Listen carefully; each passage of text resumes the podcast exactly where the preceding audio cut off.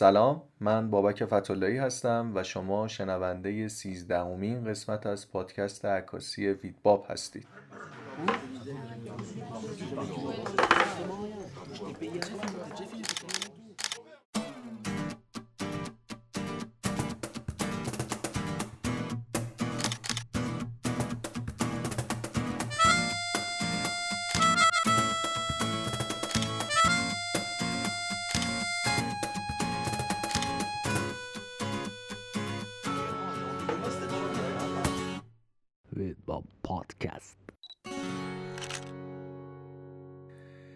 دوباره برگشتم با پویان نادری عزیز به گفتگو نشستم.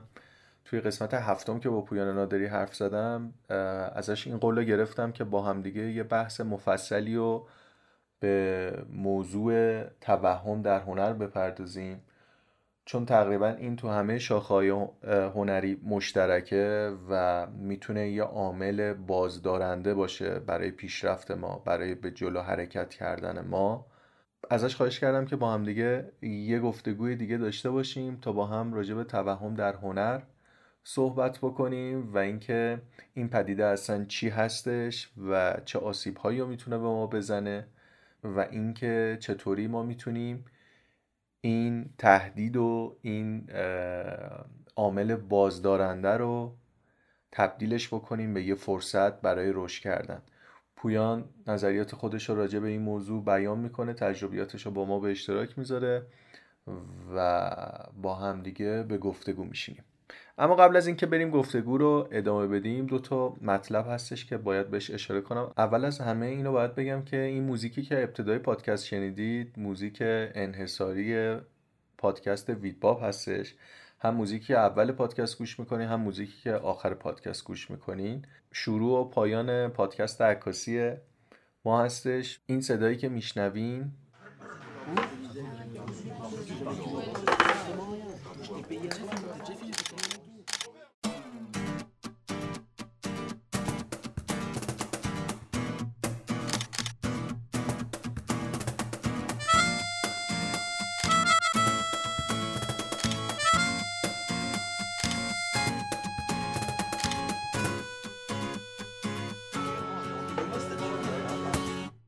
پویان نادری عزیز هستش که لطف کرده و برای پادکست عکاسی ویدباب ساخته. من خودم به شدت دوستش دارم و ازش بی نهایت سپاس گذارم چون که یه شکل خیلی جدیتر و حرفه‌ای‌تری به این پادکست داد و باعث شد که این پادکست با انگیزه بیشتری کارش رو ادامه بده.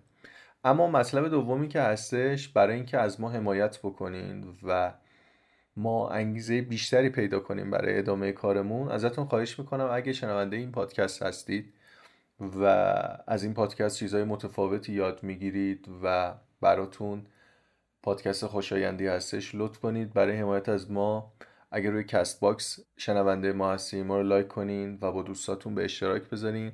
درباره هر اپیزود اگه نظری دارین ممنون میشم که نظرتون رو برام کامنت بکنین. اگه توی پلتفرم‌های دیگه هم دارین گوش می‌کنین چه تو تلگرام چه توی اپل پادکست یا اسپاتیفای یا هر پلتفرم دیگه ای که وجود داره ممنون میشم که پادکست ما رو با دوستای عکاستون با کسایی که علاقه‌مند به هنر عکاسی حالا بیشتر توجه پادکست ما روی عکاسی هستش. باشون به اشتراک بذارین و ما رو به دوستای خودتون معرفی بکنین تا آدمای بیشتری بتونن با این پادکست آشنا شن مخاطبای بیشتری بتونن دسترسی داشته باشن به این اطلاعات. اگه تا الان قسمت های قبلی رو گوش نکردین پیشنهاد می‌کنم که قسمت های قبلی پادکست هم گوش بکنین. مخصوصا قسمت هفتم پادکست رو که با پویان نادری گفتگو کرده بودم. برای اینکه بتونین یه سری دیتای بیشتری که تو این پادکست بهش اشاره میشه رو توی ذهنتون داشته باشین که متوجه بشین که دقیقا به چه موضوعاتی داره اشاره میشه.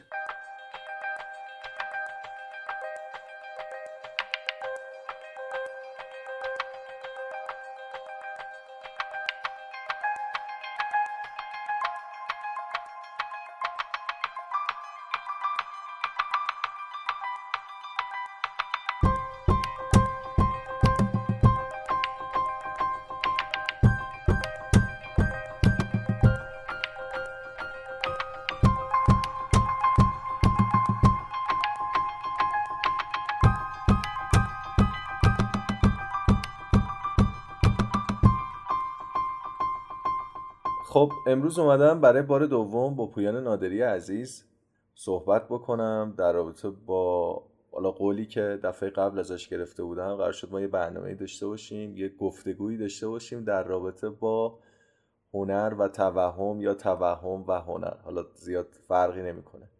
قرار شد که قولش رو گرفته بودم که بیاد با هم بشینیم مفصل راجع به این موضوع صحبت کنیم. حالا بعد از مدت ها حالا یا پویان درگیر کارش خودش بود یا من اینور درگیر کار خودم بود که این فضا پیش نمیومد که بتونیم با هم دیگه صحبت کنیم. ولی الان این فضا پیش اومده که با هم دیگه صحبت کنیم. پویان خیلی خوشحالم که دوباره باید صحبت می‌کنم. ممنون میشم که حالا شاید خیلی تازه اولین باره که دارم پادکست منو گوش می‌کنن. شاید دوست داشته باشن که با تو بیشتر آشنا ممنون میشم که اول از همه خودتو معرفی کنی و بریم سراغ بحث جذاب هنر یا توهم؟ حالا یا توهم یا هنر؟ درود بر تو بابک جان و به مخاطبین عزیزت.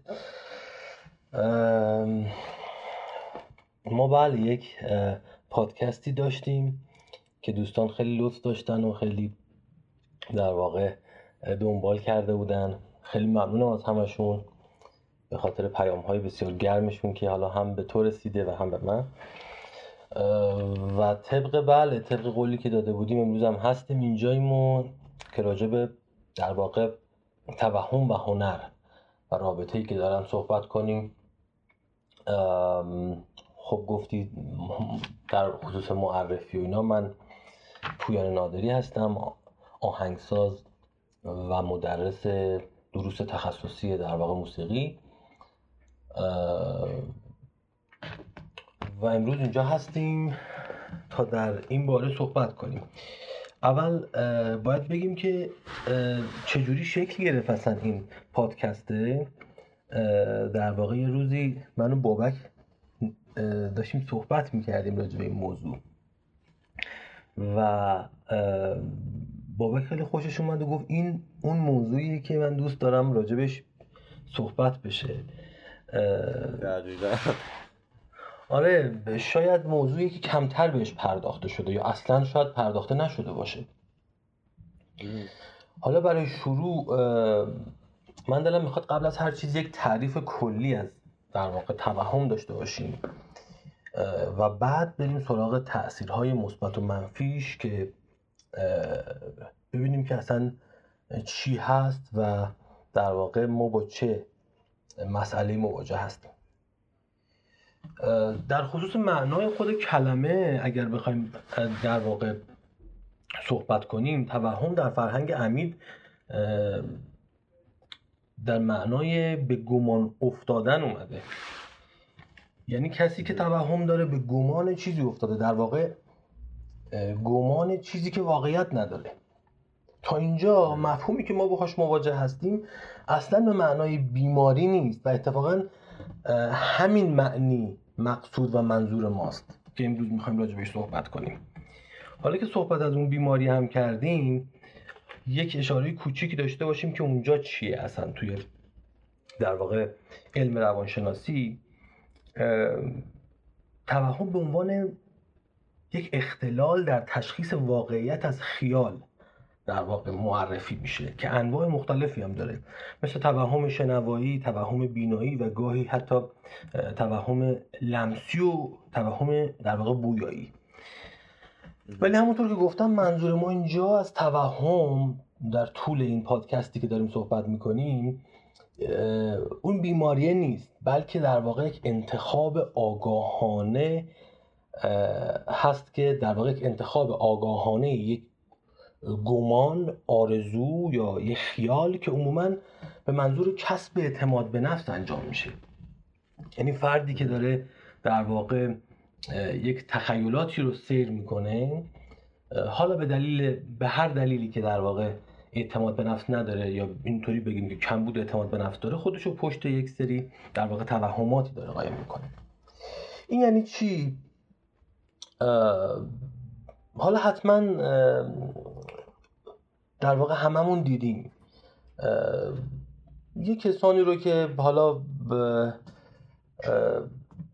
بخوایم در وادی هنر بخوایم این در واقع مسئله رو مطرح کنیم یک هنرجوی یا دانشجوی هنر که قبل از اینکه حتی دوره مثلا کارشناسی خودش رو تموم بکنه که در واقع مینیموم علم لازم برای هنرش رو به دست بیاره خودش رو یک نابغه می‌دونه. که هنوز درک نشده یا کشف نشده. خب در وادی هنر این اتفاق شاید یه ذره بیشتر از رشته های دیگه میفته دیگه. که حالا مهمترین دلیلش می‌تونه این باشه که خب برای خلق هنر یک فاکتور بسیار بسیار حیاتی وجود داره. به اسم تخیل. یعنی چی؟ یعنی خالق هنر بدون تخیل عملا ناتوان میشه و خلقی اصلا صورت نمی‌گیره. اینجا خب می‌خوام در مورد حالا حالا که در واقع راجع به تخیل صحبت کردیم بعد نیست یه ذره راجع به موضوع صحبت کنیم که توهم به عنوان یک ابزار یا تخیل و توهم به عنوان یک ابزار یا حتی به عنوان یک سبک در هنر چیه و چه کاربردی داره؟ تو فارسی البته به در واقع این شاخه در واقع میگن وهمگرایی. ها همون ایلوژنیزم بهش میگن انگلیسی که تعریف کلیش همون ایجاد فضاهای وهمانگیزه که البته توی پرانتز بگم در بیشتر موارد از خطاهای حسی بهره می‌بره. مثل خطاهای دیداری خطاهای شنیداری و غیره. مثلا در نقاشی دیدین وقتی که تلاش میشه یک فضای سبودی نشون داده بشه در صورتی که همه ما می‌دونیم نقاشی روی یک بوم دو بعدی کشیده شده. یا در معماری مثلا با استفاده از تکنیک های نقاشی و همچنین اجرامی با در واقع شکل های هندسی مختلف میشه یک سالن رو بزرگتر کوچکتر یا سقف یا دیوار یک سالن رو سبودی نشون داد. در صورتی که شاید واقعا این شکلی نیست. توی عکاسی هم حالا که تو خیلی بهتر می‌دونی تکنیک های مدرنی که داره استفاده میشه یا به قولی مثلا بهش میگن trick دیگه. trick های کلک های نور و لنزا و استفاده از فیلترهای مخصوص یه سبکی رو به وجود آورده که به توهم انگار بیشتر از واقعیت بها میده. نزدیکه. و همینطور می‌تونیم توی موسیقی بگیم که البته تو موسیقی اون چیزی که به عنوان توهم شنوایی نام برده میشه تو این سبک ها در واقع که به سبک های در واقع illusion معروف هستن خیلی استفاده میشه که البته بد نیست بگیم که پیشرفت تکنولوژی خیلی باعث شده. مخصوصا توی موسیقی که ما از صداهای استفاده کنیم یعنی ما انقدر توانایی امروز داریم که فاکتورهای صدا رو انقدر می‌تونیم در واقع دستکاری کنیم که باعث بشیم شنونده یک چیزهایی رو بشنوه که شاید عملا وجود نداشته باشه. حالا بیاد فاصله نگیریم از بحثمون چون ما تا اینجا فقط خواستم توضیح بدم که, که در واقع هنر نیاز شدیدی داره به تخیل. اما همونطوری که در واقع تخیل باعث میشه که شما در واقع به شما پر پرواز میده توی هنر. همونطور حالا شما تصور کنید چقدر مشکله که زمان خلق اثر از واقعیت می‌خوایم فاصله بگیریم و از تخیل همونطور که گفتم به عنوان مثلا پر پرواز استفاده کنیم. اما در زندگی هم بتونیم کنترل کنیم تا دچار توهم نشیم. در واقع بحث ما سر اینه. و چقدر هم کار سختیه این موضوع خیلی سخته یعنی دیگه. یه نوع تعادل نگه داشتنه. دقیقا اینطوریه دقیقا اینطوریه. یک مرزیه که باید رعایت بشه. که حالا اگر رعایت نشه شاید باعث یک سری ناهنجاری بشه. شاید باعث سری مشکل حتی در روابط اجتماعی ما بشه. حالا به عنوان مثال چون من خودم تو محیط های آکادمیک درس دادم یه مثال از دانشگاه بزنم. چون فکر می‌کنم هممون رفتیم دیدیم تقریبا چه فضایی دارن مخصوصا دانشگاه های در واقع هنر رو. هممون یعنی با شنونده های عزیز تصور کنیم ترم یک دانشگاه بنده رفتم سر کلاس و با جمعی از جوانانی مواجه هستم که پر از انرژی و حداقل می‌تونم بگم خود ثبت نام در دانشگاه شاید به من مثلا اینو تا یک حدی البته بگه که خب این جوانان اومدن که چیزی یاد بگیرن. اما در واقعیت شما با جوانانی مواجه میشید که حداقل نیمی از اونها کلا احساس می‌کنن نیازی ندارن چیزی یاد بگیرن. چون احساس می‌کنن به اندازه کافی یا حتی حتی بیشتر از استادشون بلدن.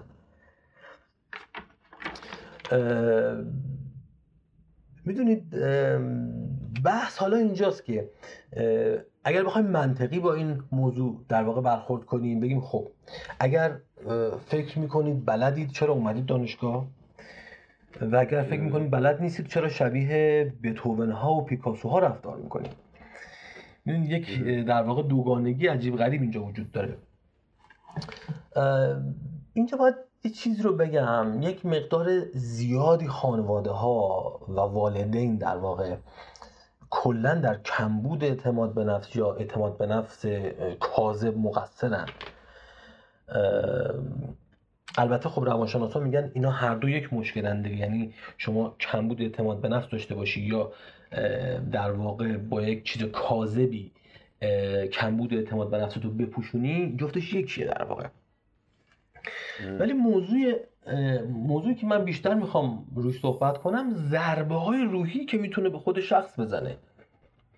این ضربه ها عمدتا در واقع ضربات سنگینی هستند وقتی شما با این تصور زندگی می‌کنید که بی نقصین و نابغه هستین و و و و از این بهترین و دقیقا. و اگر خانواده شما با کتمان کردن واقعیت باعث وخیم شدن این در واقع توهم بشن خبر بعد این که ممکنه جامعه این کارو نکنه با شما. یعنی ممکنه جامعه یک خانواده مهربون نباشه که بگه بله تو خوبی تو نمی‌دونم نابغه ای و و و الاخر.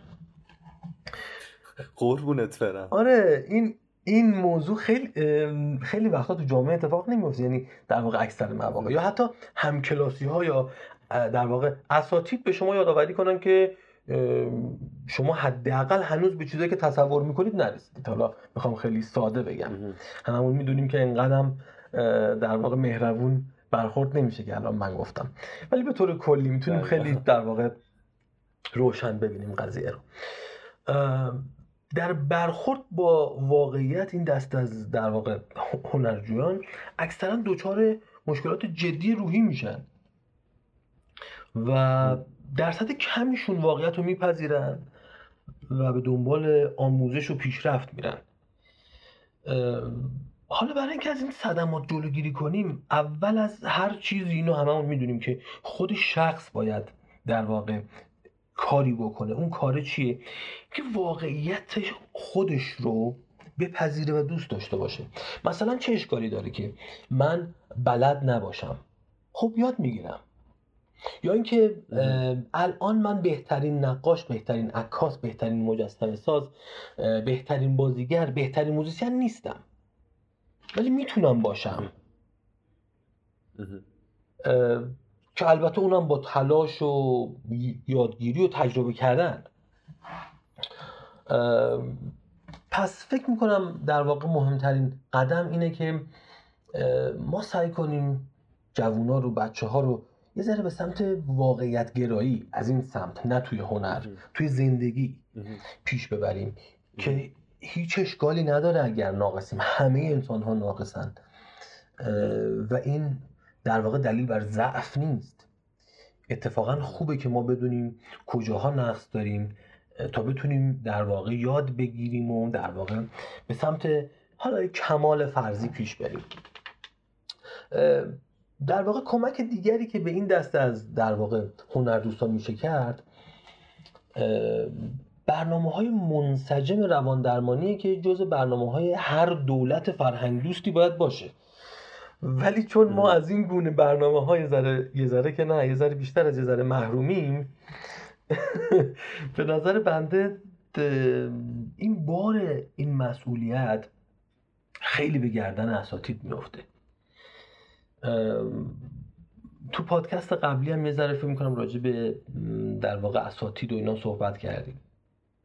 که متاسفانه دیدشون یا اینکه یک جایگاهی برای خودشون متصور هستند و اینکه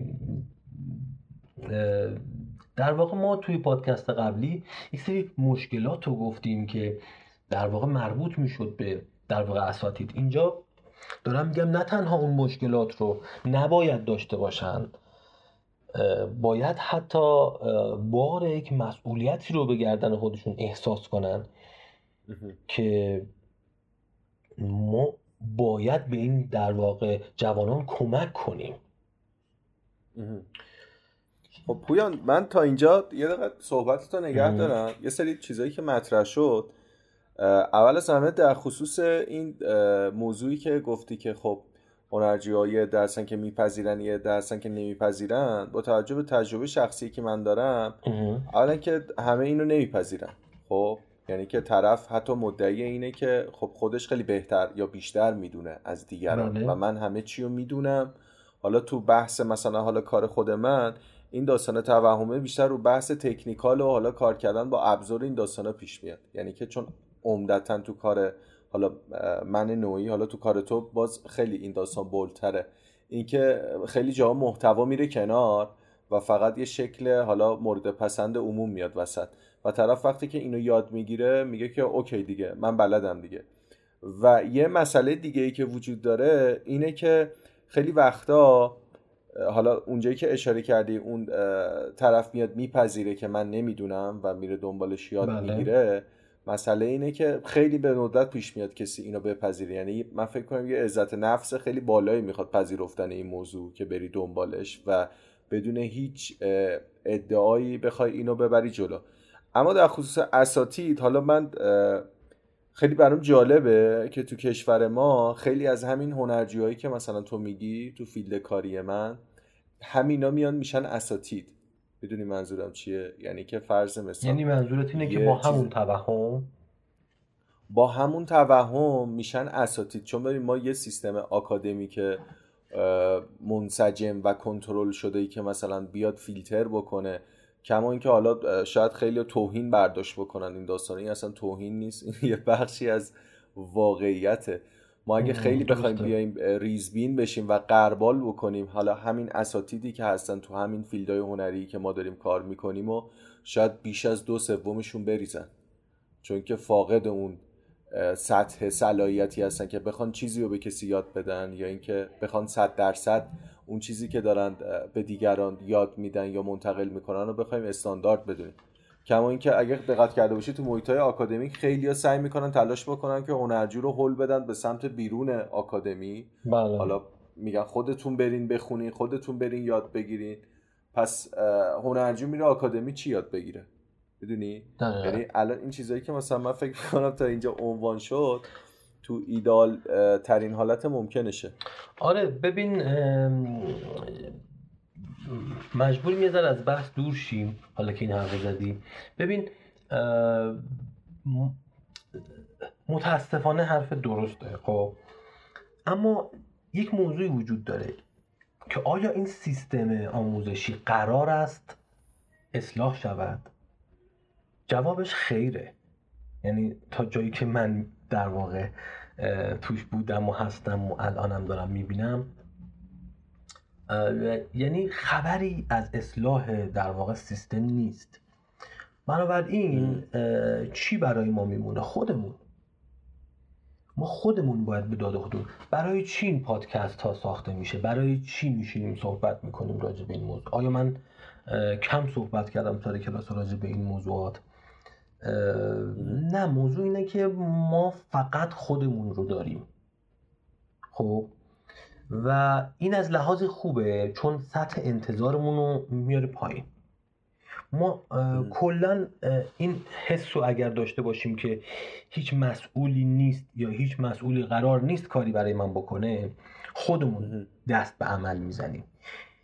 یعنی رو چی؟ روی خودمون حساب دقیقا روی خودمون حساب می‌کنیم. اصلا رو خودمون میبندیم. الان من اولین موردی که گفتم گفتم خود فرد بیاد. سعی کنه اینو درک کنه که هیچ عیب نیست هیچ بد نیست اگر نقص داره. اگر اگر اساتیدی باشن سر کلاس بیان و بگن و اون حس در واقع نابغه بودن و بی نقص بودن نداشته باشن. یعنی یک در واقع اساتیدی از جنس بچه ها که بیاد بگه منم مثلا نقص دارم منم دارم یاد می‌گیرم منم در واقع حالا جالبه. من همیشه اینو میگم. میگم من خودم دانشجوم من خودم هنوز خودم رو در واقع دانشجوی در واقع موسیقی می‌دونم. انقدر چیز برای یاد گرفتن هست و اصلا این باعث نمیشه که احساس بدی بکنم. برعکس احساس می‌کنم چه خوبه که هنوز انگیزه ای برای زندگی تو حقیقت تو پذیرفتی دیگه. آره من دارم میگم چه خوبه که انگیزه ای هست و اون انگیزه اینه که پاشم برم سراغش سرچ کنم یاد بگیرم گوش بدم چیه. می‌دونی حقیقتش اینه که اگر کسی در واقع یعنی در واقعیت اگر کسی نقص وجود داشته باشه که اصلا امکان نداره. حالا ما فرض فرض محال که محال است یه کسی که همه چیز رو می‌دونه. خب؟ دیگه چه دلیلی برای بدونه. نه چه دلیلی برای زندگی داره دیگه؟ ببین چی میگم؟ یعنی صبح که از خواب پا میشه خب که چی؟ اینکه همه چی می‌دونه. می‌دونی من می‌خوام بذار این شکلی اگر نگاه کنیم بچه ها نمیرن سراغ این توهمه. یعنی یه ذره موضوع یه ذره این شکلی که خودمون رو دوست داشته باشیم باور کنیم که هیچ کس بینقص نیست. حالا هی دارم از تجربه خودم میگم برای اینکه یه ذره بیشتر آشنا بشن مثلا با فضا. خب وقتی که درس بدیم تو هم حالا اینجوری دوره می‌ذاری و اینا بعضی ممکنه بیان بگن شما واو چقدر مثلا خوبین و شما بی‌نظیر استاد بزرگ. نه اصلا بی‌نظیر چیه؟ نه و وقتی بهشون میگم که این شکلی نیست مثلا میگن که نه شکست نفسی نه یه جاهایی واقعا شکست نفسی نیست یعنی یه جاهایی واقعا دارم راست میگم. میگم که ببینید من دارم هنوز یاد می‌گیرم. مثلا این شکلی اگر برخورد بشه می‌خواستم در واقع اینو بگم که ما ما خودمون باید کاری بکنیم. خب اینجوری هی بشینیم بگیم که خب سیستم غلطه در واقع دانشگاه رفتنم که اشتباس. آره اینجوری هی بگیم پس چی؟ پس چی برامون میمونه؟ می‌دونی چی میگم؟ ما همین شکلی می‌تونیم با همین دید منفی هی می‌تونیم به کشورمون نگاه کنیم. بگیم فلانی این کارو نکرد فلانی نمی‌دونم پول مردمو خورد فلانی این کار. می‌دونی هستن و نه که نباشن. ولی وقتی که چرا به اون قسمت قضیه نگاه کنیم؟ چرا به این طرف قضیه نگاه نکنیم؟ بگیم آقا اصلا نیست. اون مسئوله نیست. خب؟ من خودم چیکار کنم؟ یعنی حتی پویان پویان یه دقیقه بحثتو نگه دار. نمی‌خوام حاشیه بریم که تو بحثت یادت بره. ببین البته این تشو اگه نگاه بکنی این طلبکار بودنه یه چیزیه که تو فرهنگ ما هستش. مثلا بچه ها اگه دقت بکنی از پدر مادراشون طلبکارن. فکر می‌کنن که مثلا چون مثلا من خودم خیلی با این موضوع برخورد داشتم. انگار هیچ تلاشی خودشون نباید برای هیچ چیزی بکنن. انگار همه چیز باید در اختیارشون قرار داده بشه. من فکر می‌کنم یکی از اصلی ترین مشکلاتی که برمیگرده به همین داستان توهمه و تلاش نکردن برای رسیدنه این طلبکار بودن است. در ازای چیزی که فکر می‌کنه حقشه ولی تلاشی براش نمی‌کنه. می‌دونی منظورم چیه؟ یعنی که با یه تلاش خیلی کوچیک آدما انتظار دارن یه دریافت خیلی بزرگ بکنن. در صورتی که اصلا اینطوری نیست. آره ببین حالا که اینو گفتی یه چیزی بگم مربوط به در واقع بحثمون. یکی از مسائلی که در واقع دامن می‌زنه توهم رو در حال جوانان ما حالا ما بیشتر در واقع راجع به هنر صحبت می‌کنیم. بگیم حالا مثلا هنرجوها یا مثلا دانشجویان هنر یکی از مسائل که واقعا معضله اینه که مثال هایی میارن. مثلا میگن که فلانی فقط یه گیتار می‌زده مثلا. یه روز یکی میاد میگه که میای بخونی بعد مثلا طرف میشه بهترین خواننده فلان. می‌دونی یه سری داستان ها و داستانک های غیر واقعی وجود داره. خب من یه بار سر کلاس مثال زدم. از قصدم این مثال زدم. گفتم ببینید بیتلز میگه که ما, ما اصلا بلد نبودیم. خب؟ این رو به شماها می‌تونه بگم به من نمی‌تونه بگه. چون من می‌تونم آنالیز کنم.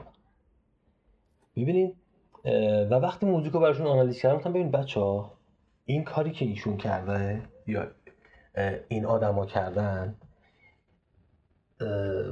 بیش از صد سال قبل تو موسیقی کلاسیک انجام شده. خب. پس تو نمی‌تونی بگی من یه روز از خواب پا شدم احساس کردم این خوبه.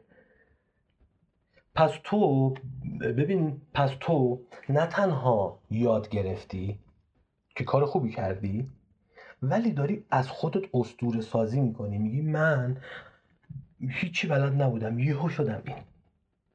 چرا؟ حالا دلایل زیادی داره این استور سازی ها که حالا میشه خیلی راجبش بحث کرد و منم همیشه با بچه ها خیلی بحث کردم راجب این موضوع. که یکی از مسائلش یکی از مسائلش اینه که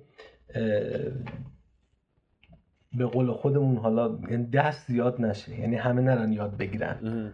می‌دونی؟ همه نرن تلاش کنن همه نرن یاد بگیرن. همه فکر کنن که با همون سطح میشه معروف شد. مثلا اگر شانس بیارن. در صورتی که واقعیت چیز دیگه است. یعنی حالا تو هر هنری من توی موسیقی مثال زدم. مگه امکان داره اتفاقی یکی مثلا عکاس خوبی بشه؟ نه. می‌دونی؟ موضوع اینه دیگه. ولی حالا تو بین مثلا هنرجوهات مثلا ممکنه خیلی ها رو پیدا کنی؟ که میگن طرف شانس آورد. یه زاویه اتفاقی یه نور اصلا هیچ چیز اتفاقی نداریم یعنی چی؟ می‌دونی همیشه اصلا ببین تو کار من که نقد زیاده. دیگه. و حالا خیلی ها هستن. خیلی اصلا از این جملات گفتن. که مثلا ما بلد نیستیم ما فقط بلدیم نمی‌دونم چه می‌دونم گیتار دستمون بگیریم. بعد یهو شدیم مثلا آهنگساز یا مثلا یهو فلان. بعد میره آنالیز می‌کنیم اینو خب اینو از فلان چیز یاد گرفت یا از از فلان کس یاد گرفته. اینو از می‌دونی چی میگم؟ طرف یاد گرفته. حالا به هر نحوی. به هر نحوی. خب؟ بنابراین یکی از چیزهایی که دامن می‌زنه به این توهم این داستانک های دروغینه که من همیشه بهش بینا میگم. داستانک های دروغین. آره. اصلا این چیز تو خالیه دیگه. که مثلا شانس من نقاشم من نقاش خیلی خوبیم. حالا مثلا ترم یک مثلا دانشگاه. من اگر دیده بشم یهو مثلا طرف مثلا طرف دوست دخترش هم بهش جواب میده یا دوست پسرش بهش جواب میده دیگه. هیچ کس نمی‌تونه کنترلش ببین حالا گفتیم نقاشی یه ذره از درد دل در واقع هنر دوستان این رشتن بخوایم صحبت کنیم یک اتفاقات عجیب غریبی تو نقاشی میفته که مثلا طرف واقعا کارش خوب نیست. یعنی حالا ماها که در سطح حرفه‌ای مثلا نقاشی رو نمی‌دونیم هم حتی متوجه میشیم که یک چیز معمولی بیش نیست. ولی با یک سری تکنیک هایی طرف نه تنها مثلا گالری می‌ذاره بلکه دوستای باباش و نمی‌دونم عموش و اینا یهو میرن کاراشو میلیونی و ده چند ده میلیونی و چند صد میلیونی می‌خرن. خب؟ بعد طرف خیلی شیک میشینه جلوی تو میگه اگه بعده چرا من انقدر فروختم نزدیک یک میلیارد و فلان قد؟ تو حسودیت میشه. دقیقا. می‌خوام بگم به این توهمه نه به این توهمه خیلی چیزا هست که دامن می‌زنه. ما اگه بخوایم فاکتوراشو بشماریم مخصوصا تو جامعه قشنگ خودمون بخوایم فاکتوراشو بشماریم زیاده. زیاد و خیلی زیاده. به خاطر مشکلات فرهنگی به خاطر در واقع نادیده گرفتن مسائل روحی در واقع فرزندانشون یعنی یه سری اتفاقا میفته دیگه. یا در واقع به خاطر چیزی که در واقع فکر می‌کنن که کمکه. مثلا یک پدر پولدار فکر می‌کنه که خب مثلا من چند نفر رو بفرستم بره نقاشی های بچه‌مو بخره مثلا حال بهش دادم و چه اصل بابا آره همین. بنابراین خیلی زیادن. برگردیم به بحث خودمون. ما بخوایم فاکتور بگیریم از اینجور آدما. حالا که با چه می‌دونم هر نیروی دیگه ای حالا به یه جاهایی می‌رسن و خود این اتفاقه باعث توهم سریا میشه. فلانی شانس بود منم اگر شانس بیارم معروف میشم و همه به هم میگن نمی‌دونم بهترین عکاس بهترین بازیگر بهترین, بهترین چه می‌دونم مجسمه ساز فلان. حالا در این خصوص یه, یه چیز کوچولو گفتم بازیگر من هیچ وقت نمیره که مصاحبه که پرویز پرستویی در واقع شاید جز اولین در واقع مصاحبهاش بود که بهش گفتن که شما چند ساله در این بازیگری کار می‌کنید و اینا. پس پرستویی گفت قبل از اینکه مردم منو بشناسن چند سال گفت خدایا فکر می‌کنم گفت بیست و نمی‌دونم چند سال سی سالی همچین چیزی گفت. یعنی یک دو دهه دو دهه و نیم کار می‌کردم یاد می‌گرفتم بازی می‌کردم. و تا اون اتفاق افتاده مثلا دیده شده. می‌دونی چی میگم؟ این قضیه خیلی فرق داره با اونایی که پول دادن و وارد مثلا یک در واقع مجموعه ای شدن. جدا از ضربه که به هنر می‌زنه اون کارا خب که با پول و قدرت و اینا وارد شدن و یک جوی رو ساختن جدا از ضربه که به هنر می‌زنه این توهم است که دامن می‌زنه بهش. همین اه پس میشه. بعد ارزش ها تغییر می‌کنه. ببین مثلا یک مثال بزنم. مثلا شاید مثلا یک دهه یا دو دهه پیش تعداد آدمای بیشتری بودن که براشون ارزش بود که در واقع مرارت بکشه طرف تو یک راه هنر مثلا. آره مثلا دو دهه پیش خیلی ارزش بود. چیزهایی که مثلا خدا بیامرز حمید سمندریان می‌گفت. که چقدر باید بازیگر رو خودش کار کنه چه, کارهایی باید بکنه چه جوری باید درونی بکنه نقشو امروزه وقتی طرف می‌بینه نیاز می‌دونی خب در واقع مدرن راجع در واقع قشر جوان جامعه هم صحبت می‌کنیم دیگه. و اون فرهنگی که تو هم گفتی که من زودتر برسم هم هست.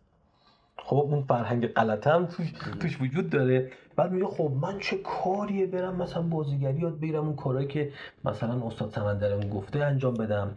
یا تو هر رشته ای مثلا بگی من چه کاری برم این همه مثلا خودمو بکشم مثلا برم پیش نادری مثلا موزیک یاد بگیرم هارمونی یاد بگیرم مثلا کنتربان آهنگسازی فلان نه.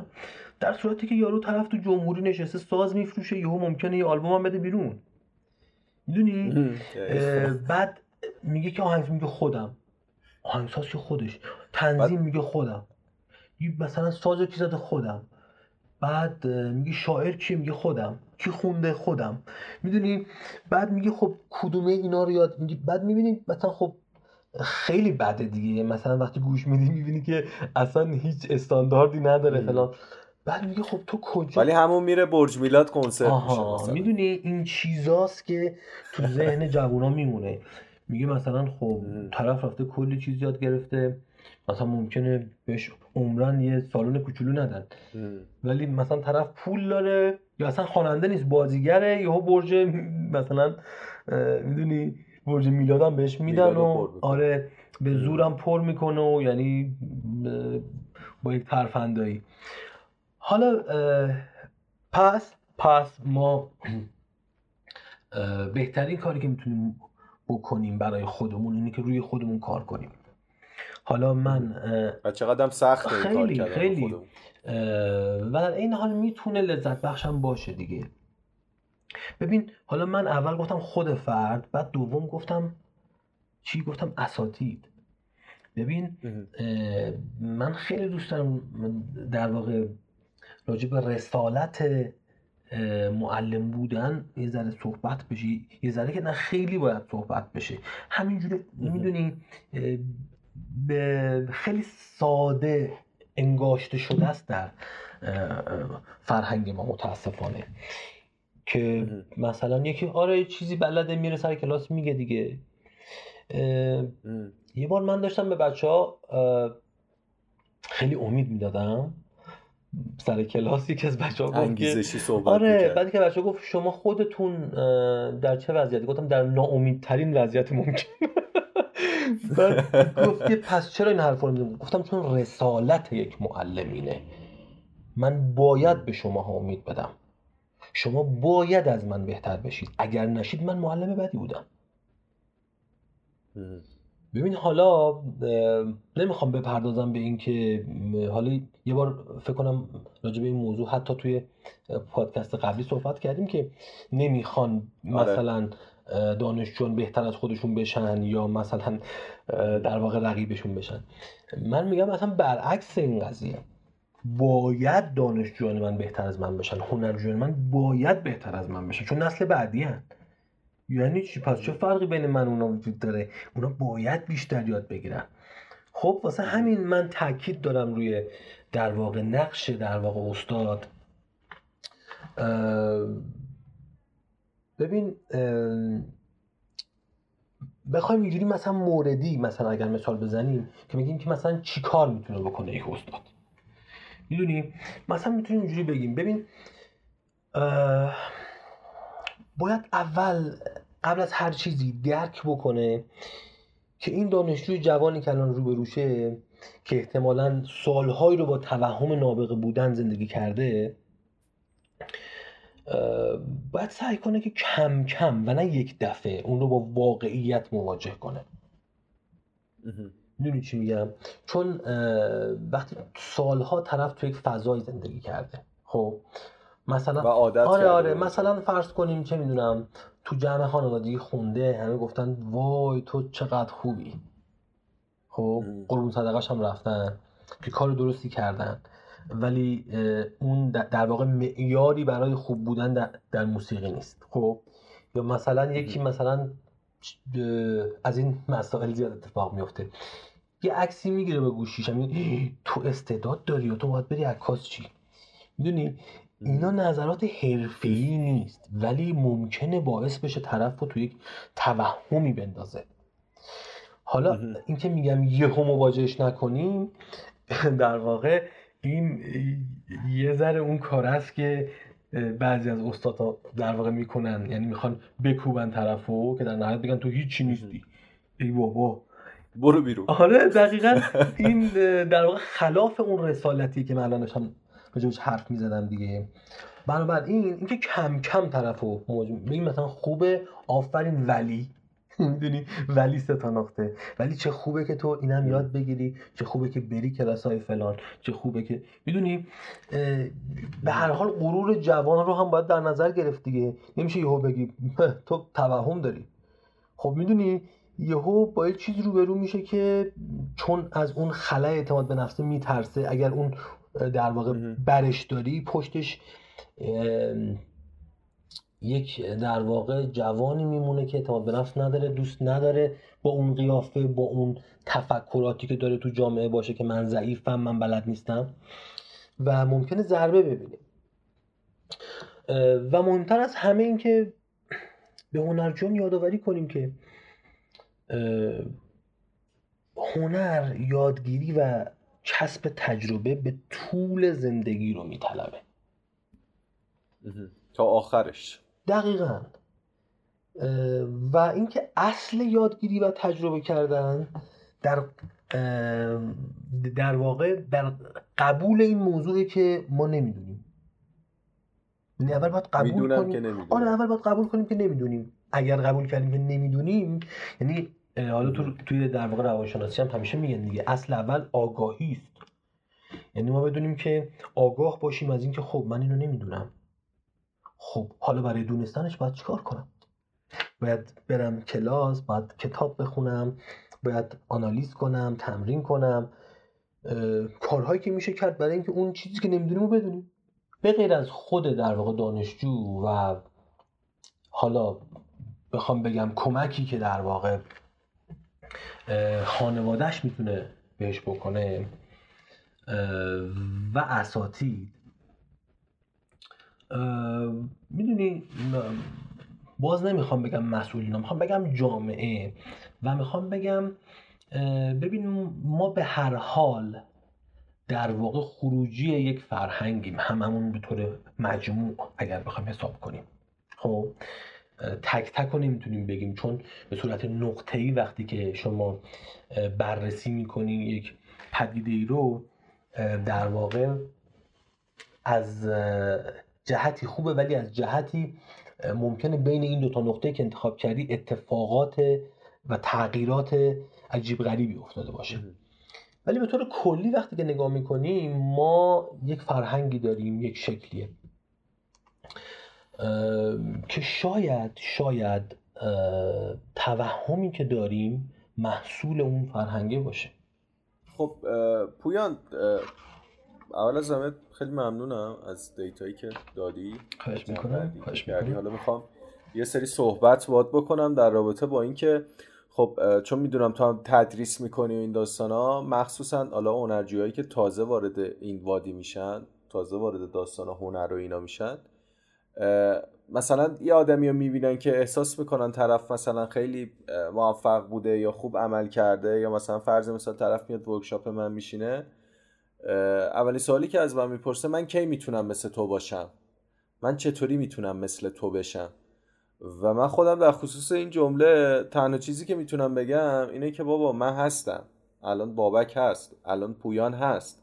مثلا فلانی تو مثلا اسمت مثلا ساراه هنرجویی یا اسمت مثلا رضای هنرجویی سارا نیست. رضا نیست. بگرد خودتو پیدا بکن. این فکر می‌کنی که دلیلش چی می‌تونه باشه؟ اینکه طرف به جای اینکه بیاد روی خودش کار بکنه و خودشو بسازه در تمنای اینه که بشه مثل فلانی. در حالی که فلانی هست اون کار انجام شده. به بهترین شکل ممکنم داره انجام میشه چون خودشه. به نظر تو این اینم یه بخشیش برمیگرده به همون دوست نداشتن خودمون به اینکه همش دوست داریم که جای دیگران باشیم به جای اینکه جای خودمون باشیم و جایگاه خودمون رو پیدا بکنیم. ببینیم بحثی قسمتیش مربوط به بحث تقلید میشه.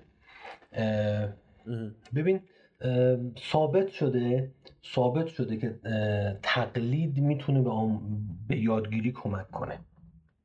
یعنی چی؟ یعنی زمانی که داری یاد چیزی رو یاد می‌گیری اگر سعی کنی شبیه استادت باشی ممکنه اون رو با سرعت بیشتری یاد بگیری یا بهتر یاد بگیری. خب؟ اما این بحثش جداست با اینکه طرف بخواد کس دیگری باشه. یه بخشیش تو درست میگی. مربوط میشه به این داستان که من خودم دوست داشتنی نیستم. یعنی در تنهایی خودم به این نتیجه می‌رسم که نه من خوب نیستم اون خوبه. و چه خوبه که من اون باشم. یعنی این خودش بخشی از توهمه دیگه. حالا اینو میشه حتی به صورت خیلی ساده وقتی که شما توی دانشکده هنر قدم می‌زنی ببینی کیا شبیه کیان. ها یعنی یکی ببینیم این چقدر شبیه جان لنونه مثلا. مثلا خودش درست کرده. یکی چقدر شبیه ببین یعنی حتی از لحاظ چهره می‌تونی متوجه بشی که این آدمه مثلا دوست داره چقدر مستقله؟ نه ببین اولا اینو بگم که سوء تفاهم ایجاد نشه. هیچ ایرادی نداره هر کسی هر جوری که دوست داره باشه. از لحاظ ظاهری و حتی از لحاظ فکری تا زمانی که به کسی در واقع ضرری نزنه. ما بحثمون با اون قسمته که خودت رو نجویی و نیابی. ما در واقع مشکلمون اون قسمته. واسه همین اولش گفتم که بحث تقلید بسیار بسیار کمک کننده است. در یادگیری من تا همین امروز هم یک تیکه های از استاد خودم رو در خودم پیدا می‌کنم. در نوع حرف زدن نوع مثال زدن نوع آموزش چجوری بگم که زودتر بفهمه برای چه سنی چجوری بگم. این اینا چیزهایی که انگار من sampling کردم نمونه برداری کردم از استادم. از رفتارش از متدش از اینکه چجوری تدریس می‌کرد چجوری صحبت می‌کرد کی شوخی می‌کرد کی موضوع رو باز می‌کرد. می‌دونی اینا خوبه. خب اون اون قسمت ظاهریشو من راستش تجربه ای نداشتم. این یعنی من هرگز دلم نخواسته که از لحاظ ظاهری شبیه کسی باشم. ولی اونم بازم میگم اگر به یادگیری کمک بکنه که من واقعا نمی‌دونم این کارو می‌کنه یا نه خوبه. ولی در نهایت نهایت در نهایت نهایت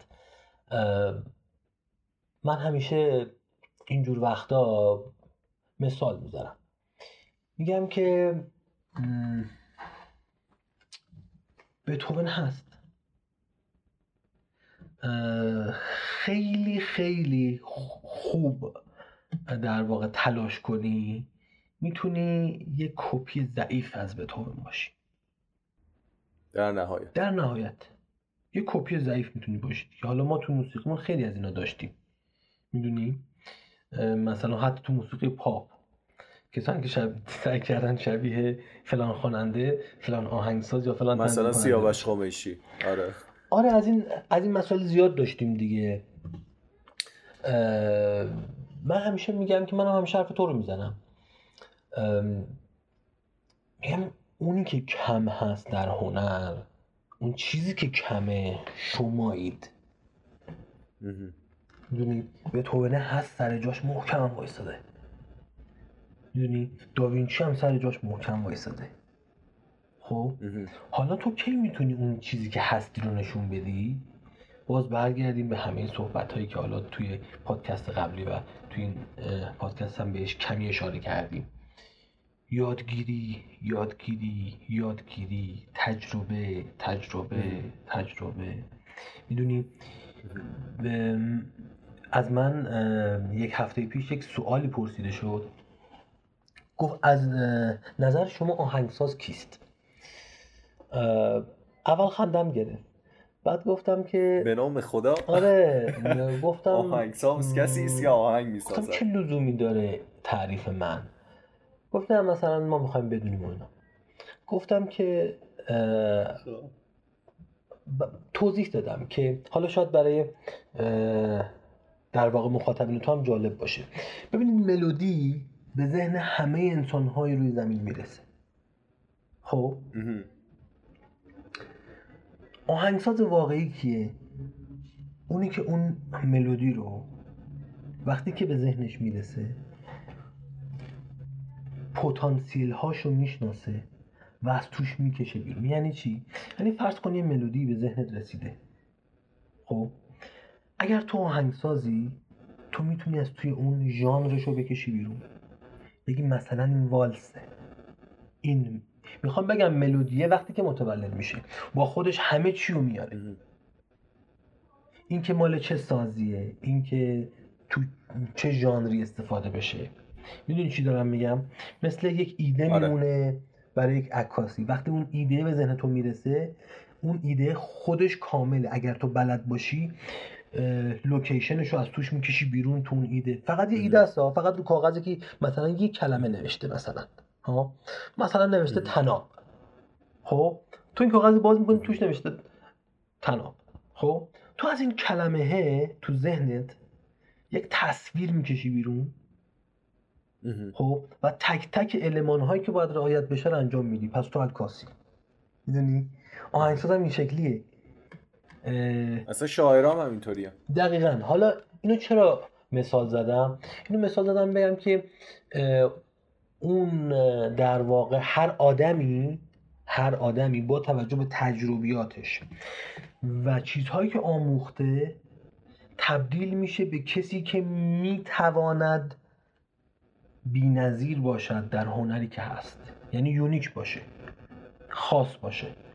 در غیر این صورت اگر یاد نگرفته باشه اگر تجربه نکرده باشه یک چیز خامی تحویل میده که کسی متوجه خاص بودنش نمیشه.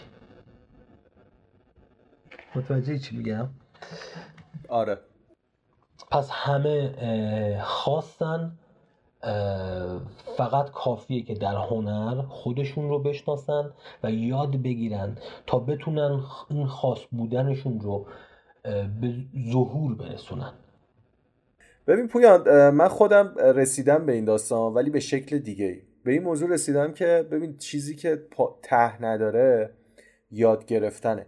یاد گرفتن صرفا فقط مثلا خوندن کتاب و نمی‌دونم رفتن سر کار و این داستان ها نیست. ما خیلی وقتا از زندگی کردن سفر کردن معاشرت کردن با دیگران چیزهای مختلفی یاد می‌گیریم. و همیشه یه نقدی که به من وارد بوده سر همین داستان پادکست ها رو ساختن اینکه مگه بیکاری مثلا میشینی پادکست می‌سازی؟ پادکست مثلا چه چه مثلا شعر و مثلا تو داری میدی دست مردم؟ مگه مثلا طرف اومده به من دایرکت داده میگم من یک دهم من یک صدم اطلاعات تو رو داشتم عمرن مجانی در اختیار کسی نمیذاشتم و فلان و اینا. من تنها چیزی که تو ذهنم میاد اینه که واقعا انقدر دنیای دیتا گسترده است و بی انتهاه که من همین الان شروع بکنم. یه روز داشتم به این فکر می‌کنم من الان 29 سالمه. خب حتی اگه من 29 سال دیگر رو فقط صرف این موضوع بکنم که برم یاد بگیرم و بخونم بازم باید 29 سال دیگه هم صرفش بکنم. چون هر روز دیتا داره تغییر می‌کنه و ما می‌تونیم یه چیز جدید یاد بگیریم. در رابطه با همه چیز. من اینو تو دوره کرونا قشنگ بهم ثابت شده که احساس پوچی بهم دست می‌داد که می‌گفتم من مثلا 28 9 سال زندگیمو می‌تونستم صرف چیزی بکنم که احساس می‌کردم وقتم رو تلف کردم. می‌دونی؟ یعنی در این حد دیتا ته نداره که من می‌خوام تصور بکنم که اوکی من مثلا با چه می‌دونم چند جلسه پادکست ساختن و اینا می‌تونم کل اطلاعاتم رو به آدما منتقل کنم. یا آدما می‌تونم با پادکست گوش کردن به تنهایی کل اطلاعات رو به دست بیارم. اما یه نکته خیلی مهمی که من یاد گرفتم پویان این بوده که آدمایی که دور خیلی تاثیر دارن تو رشد کردنت قطعا یه مثال. معروفی هستش که تو شنیدی میگن تو شخصیتت میانگین اون پنج نفر آدمیه که باشون در ارتباطی من این موضوع رو خیلی بهش رسیدم و تقریبا یه چیزی بالای یک ساله که دارم سعی می‌کنم فیلتر بکنم ارتباطاتمو. نه اینکه ارتباطمو با آدمو قطع بکنم. آدمایی که می‌خوام بیارم تو جایگاه پنج نفر دورم بشونم و خیلی از فیلترهای مختلف عبور می‌کنم.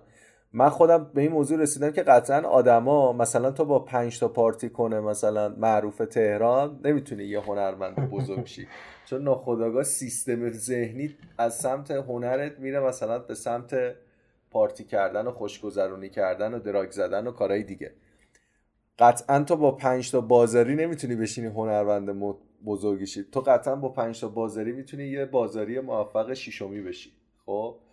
تو توی جمع مربوطی نمی‌تونی هنرمند چی. قطعا باید جمعت مربوط باشه. شاید مثلا من برم بشینم با پنج تا نقاش سر کله بزنم خیلی بیشترم رشد بکنم. ممکنه توی جمع هنرمند بشینم چهار تا چیز یاد بگیرم. و نکته جالب اینجاست که ما همیشه در حال یادگیری. یکی از بزرگترین آسیبایی که من فکر می‌کنم آدما می‌خورن یا این داستان توهم دامن می‌زنه به توهمشون دامن زده میشه همین داستان تو جمع های اشتباه نشستنه. من بارها دیدم من فکر می‌کنم یکی از بزرگترین ضربه هایی که یه هنرمند می‌خوره از مخاطبشه دست زدن های علکی تعریف تمجیدهای علکی گنده کردن های علکی و اینا چیزهایی که من احساس می‌کنم حتی یه جایی مثلا اگه طرفدار کسی هستین با این کارا بهش خیانت می‌کنین یعنی نظر شخصی هم. حالا ممکنه اون طرف ظرفیت این موضوع هم نداشته باشه خود من بارها شده که اومدن از من تعریف کردن گفتن تو بی‌نظیری نمی‌دونم تو خارق العاده ولی واقعا اون کاری که من دارم انجام میدم اون چیزی نیستش که من انتظارش دارم. من خودم تصورم اینه که توانایی من صده ولی من دارم اندازه ده ازش استفاده می‌کنم. و تمام ناراحتی من اینه که چرا من نمی‌تونم از تمام پتانسیلم استفاده بکنم. و زمانی که مثلا مخاطب من میاد راجع به خارق العاده بودن من صحبت می‌کنه من تصورم اول اینه که یا داره مسخرم می‌کنه. بزای واقعیت یا اینکه واقعا این بنده خدا هیچ دیدگاهی نسبت به کلمه خارق العاده یا بی‌نظیر نداره. چون واقعا بی‌نظیر تعریفش تو ذهن من اصلا یه چیز وصف نشدنیه. و خیلی وقتا همه این چیزهایی که برای تعریف کردم دست به دست هم میده که یه استعداد خیلی بزرگ اصطلاحا حالا آمیانه امروزش میره تو دیوار. یا اصلا کلا به خطا میره. و من فکر می‌کنم که علاوه بر اون توهم فردی خیلی وقتا اون توهم جمعی که غالب میشه به فردم خیلی تاثیر گذاره. و حتی خیلی وقتا همون کار اصلا یارو رو کارشو تموم می‌کنه. آره حرفات درسته. اول بگم که این چیزی که گفتی راجع به در واقع حجم دیتایی که در دنیا وجود داره برای هر رشته و هر هنری. آره واقعا من همیشه در واقع اینو میگم میگم یه عمر خیلی کمه برای صرف کردن در, در هنر. یه عمر یعنی چی اصلا؟ یا از یه بزرگی من این چیزی یاد گرفتم. اون موقع که می‌گفت من متوجه نمی‌شدم. می‌گفت 24 ساعت برای یک روز خیلی کم. من اون موقع نمیفهمیدم چی میگه. الان چند سالیه که متوجه شدم که واقعا 24 ساعت برای یک روز خیلی کمه. این هست ولی نه ازش بترسیم. یعنی اینجوری نباشه که می‌دونی در واقع آدم وقتی که یک کوه بزرگی رو جلوش ببینه ممکنه هیچ قدمی بر نداره. ولی اگر اونو تبدیل کنه به پله های کوچولو کوچولو در واقع اولین پله بعد پله بعد یهو می‌بینه بعد از یه مدتی مثلا 100 تا پله رفته و اصلا رسیده به قله کوه. خستم نشده. آره خستم نشده. باری کلا. یکی این موضوع. در مورد جمع هایی که گفتی آره. حتی پویان یه با... تا بری تا قبل از اینکه این جمعه من الان یه چیزی اومد تو ذهنم اضافه کنم به صحبتت. ببین من امشب اتفاقا یه متنی هم نوشتم. من کلا با کانسپت صبر کردن مشکل دارم. اگه دقت کرده باشی انگار زندگی در رابطه با صبر کردنه. هی میگن صبر کن درست میشه. صبر کن به زمانش اتفاق میفته صبر کن اینطوری میشه. صبر کن اونطوری میشه. در کل من معتقدم که زمان ما خیلی محدوده. و عملا این صبر کردنه یا تشویق کردن آدم رو به صبوری کردن به نظر من یه چیز خیلی بدیه. مثلا من مامانم همیشه به من میگفتش که تو از بچگی عجول بودی. مثلا الان فلان چیزو می‌خواستم بعد فردا صبح می‌رفتم میخریدم. الان هم همینجوری هم خیلی عجولم تو همه چی. ولی مسئله اینه که این عجله کردنه خیلی وقتا باعث این شده که من کارامو سر وقتش انجام بدم. موکولش نکنم به یه زمان نامشخص.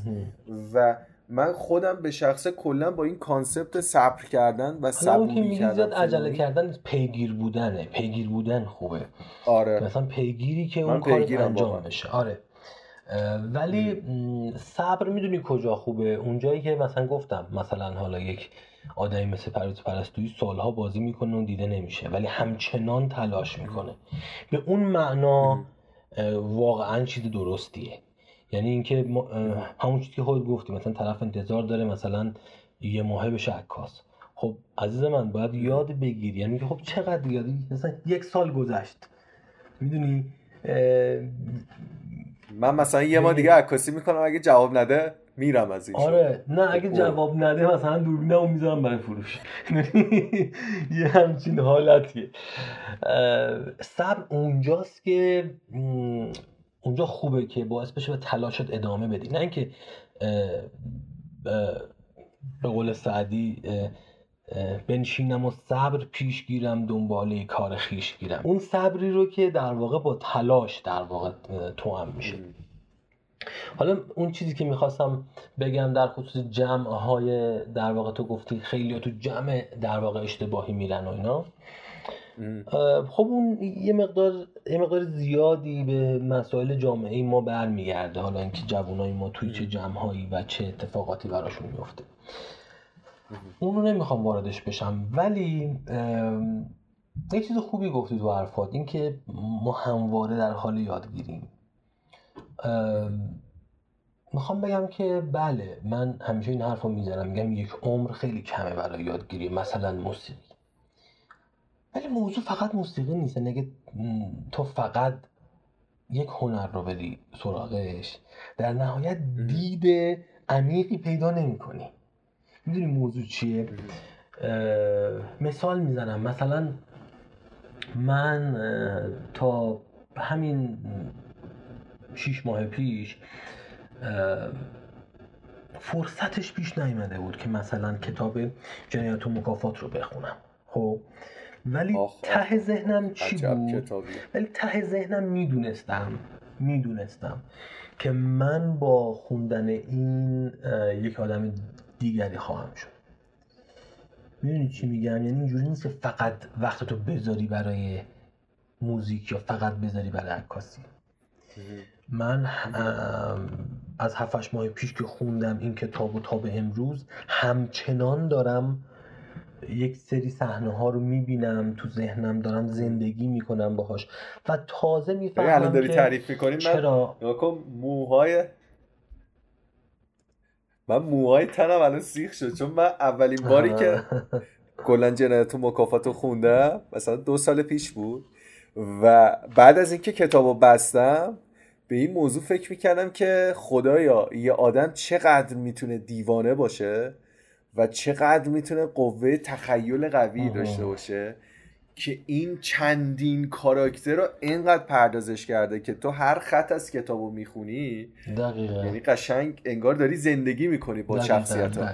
و اونجا بود که به قدرت تخیل هنرمند یعنی مثلا من ایمان آوردم که اصلا هنر در رابطه با تخیله در رابطه با قدرت اون تجسم کردنه. آره، ببخشید. من میونه کلامت آره حالا چرا این مثال زدم که در واقع حتی من وقتی که خوندم تموم شد توی صفحم اینو در واقع گذاشتم که پیشنهاد میشه که پیشنهاد می‌شود که مطالعه کنید این کتاب رو چون بعد از خوندنش دیگه آدم قبلی نخواهید بود. من اینو نوشتم توی صفحم اه، و می‌خوام حالا این مثال رو برای این زدم که حالا این از ادبیات ولی از چیزهای دیگه.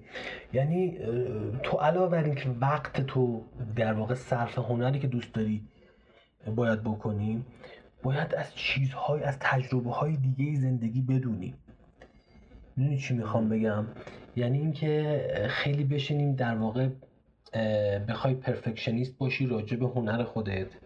بگی من فقط باید هنرم همه رو بدونم. از یه چیزای دیگری قافل میشی. ببین این که تو گفتی که همواره در حال یادگیریه گاهی اه، اتفاقا با برای برای کسی که داره تلاش می‌کنه توی در واقع هنر خودش ها توی در واقع رشته خودش گاهی یک همنشینی با یک آدم غریبه که اصلا بوی از هنر نبرده. می‌تونه متحول کنه داره. من این تجربهشو داشتم. تجربهشو داشتم. آدمی که اصلا هیچ چیزی از هنر در واقع اطلاعاتی نداره. حسی راجع به هر چیزی در واقع هر هنری در واقع برخورد می‌کنه.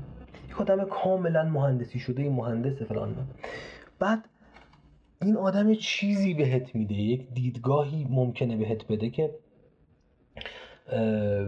صد تا کتاب بخونی و این اتفاق نیفته. می‌دونی چی دارم میگم؟ واسه همین خیلی موافق این اه، صحبتت بودم می‌گفتی آره همواره در حال یادگیریه. و اون. جمع ها هم آره مثلا ممکنه توی یک جمعی البته نه همیشه که دائمی بشه ولی گاهی تو جمع های بی ربط بریم. می‌دونی؟ و سکوت کنیم و گوش کنیم ببینیم چه خبره. مثلا ما به طور اتفاقی یه کسی بود که مکانیک بود و وارد یک جمعی شده بود که منم اتفاقی میدیدمش. برای من خیلی دنیای اون جالب بود. خیلی جالب بود. من هیچ از مکانیک ماشین اینا اصلا نمی‌دونم. خب بعد اون اه، نگاهش نگاه خیلی زیبایی بود. می‌دونی؟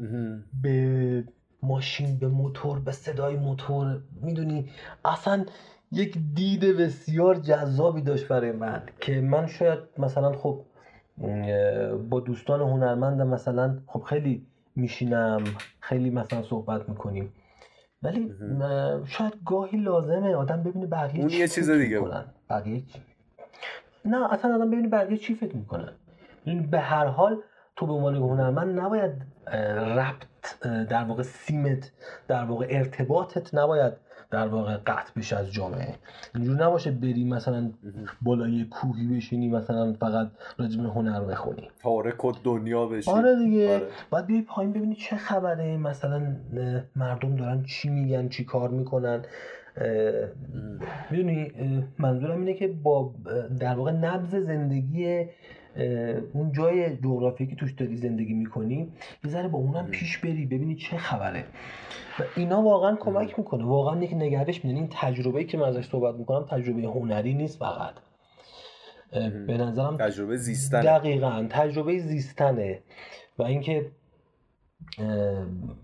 جور دیگری به غیر از اون جوری که ما هم نگاه می‌کنیم می‌شود نگاه کرد. و خیلی از آدما دارن جوری زندگی می‌کنن. خیلی هم راضیان خیلی هم راضیان اینکه ما انتخاب کردیم مثلا یک هنری رو این به خودمون مربوط میشه و نه بهتریم نه بدتریم از کسی دیگه. اونم که اونا انتخاب کردن یه شکل دیگه است. ولی شکل اونا فقط حالا کوتاه بگم و تمامش کنم. گاهی شکل اونها خیلی جذابه. جوری بگم. خیلی هم عالی. آقا واقعا لذت بردم از هم صحبتی باد. خیلی ممنونم. خیلی ممنونم از اینکه دیتا تو با من باز هم به اشتراک گذاشتی. امیدوارم که بازم بتونیم با هم دیگه صحبت بکنیم چون واقعا میگم این شاید کوچکترین صدایی باشه که ما بتونیم توی این دنیای براشفته کلا عجیب غریبی که توش زندگی می‌کنیم شاید این کوچکترین صدایی باشه که ما بتونیم داشته باشیم. امیدوارم که این صدا یه روز اونقدر بزرگ بشه که به گوش همه آدما برسه. نه اینکه دلیل بر این باشه که حقانیت با ماست و ما به حقیم و داریم مبارزه می‌کنیم برای نشان دادن هنر نمی‌دونم فلان و بیسار این داستانه نه این فقط تجربیاتیه که حالا من به همراه کسایی که میان توی این گفتگوان شرکت می‌کنن سعی می‌کنیم با دیگران به اشتراک بذاریم. میگم من پویا این حرف همیشه می‌زنم. میگم صد درصد این حرفایی هم که حالا ما تو این جا صحبت می‌کنیم به این معنی نیستش که صد درصد درسته. من ازتون خواهش می‌کنم به همین صحبت هم شک بکنید و برید راجبش بخونید برید مطالعه بکنید چون همینم هم باعث این میشه که اصلا تو بری دنبال این موضوع و یه چیز جدید یاد بگیری. و من ازتون شدیدا خواهش می‌کنم که این کار رو انجام بدین. این کتابی هم که پویان معرفی کرد جنایت و مکافات نوشته داستایوفسکی نویسنده عجیب عجیب غریب روسی. یعنی روسیه هنرمنده عجیب غریب زیاد داره ولی واقعا این دیگه واقعا عجیب غریبه. این کتاب هم حتما بخونید نظراتتون رو با ما به اشتراک بذاریم بگین که آیا واقعا اون آدم سابق هنوز هستین یا تغییر کردین بعد از خوندن این کتاب. اینجا خیلی ممنونم از اینکه تو برنامه خواهش می‌کنم. من از تو خیلی صحبتی حرفی نقطه نظری داری بگو. خیلی ممنونم که در واقع منو دعوت کردی. افتخاری برام بود که برای بار دوم توی پادکستت بودم. امیدوارم همچنان ادامه پیدا کنه. این پادکست هم خودش یک رسالته دیگه. و این خیلی مهمه خیلی مهمه.